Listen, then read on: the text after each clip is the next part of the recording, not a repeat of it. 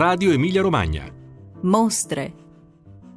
Albrecht Dürer, Il privilegio dell'inquietudine. Al Museo Civico delle Cappuccine di Bagnacavallo, 120 opere grafiche del maestro di Norimberga.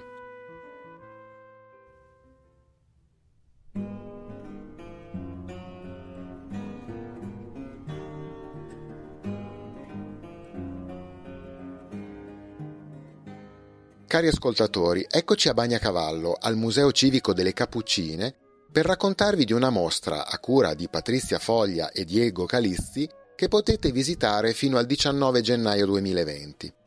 La mostra è dedicata ad Albrecht Dürer, un artista di fama mondiale che è stato anche un umanista, un teorico e un grandissimo artigiano. Lo definiscono il padre nobile del pensiero grafico, colui che ha saputo innalzare il disegno e l'incisione a espressione artistica non più ancella della pittura, ma pienamente libera ed autonoma.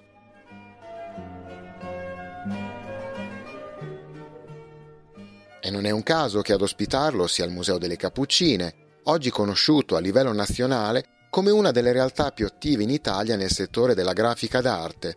Pensate che il gabinetto delle stampe del museo conserva oggi un patrimonio ricchissimo, che con più di 13.000 stampe si configura come una delle più importanti collezioni italiane sull'incisione.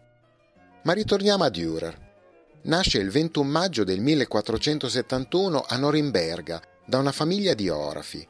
Dopo il primo apprendistato presso il padre, entra nella bottega del più noto pittore di Norimberga, Michael Wolgemuth, dove, tra le cognizioni artistiche, apprende anche la tecnica della xilografia. Viaggia molto Dürer, in Germania, Olanda e anche in Italia.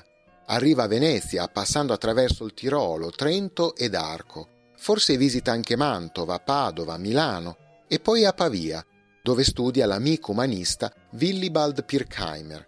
È lo stesso Pirkheimer ad orientare i suoi studi verso l'arte rinascimentale italiana.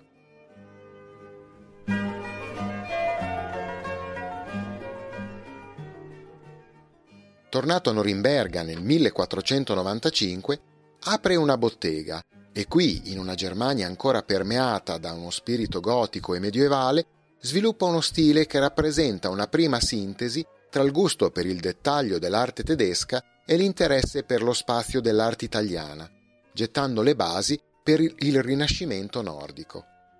Nascono i più noti capolavori dell'artista, come il ciclo dell'Apocalisse, il Sant'Eustachio, il San Girolamo nello studio e il Cavaliere La Morte e il Diavolo, tutti presenti in mostra.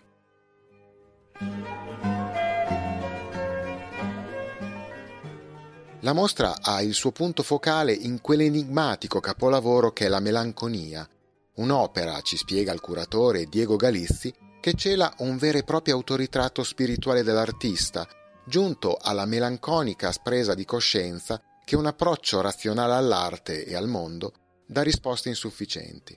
L'ultima parte della sua vita, morirà nel 1528, è caratterizzata da una profonda crisi spirituale che lo avvicinerà al luteranesimo e che darà luogo ad un cambiamento che si riflette anche nelle sue opere. L'artista abbandona lo stile decorativo a favore di uno stile più austero, con soggetti prevalentemente religiosi. Di lui resta un'opera incisa ricchissima, composta da un centinaio di bulini, circa 250 xilografie, 6 acqueforti e 3 punte secche.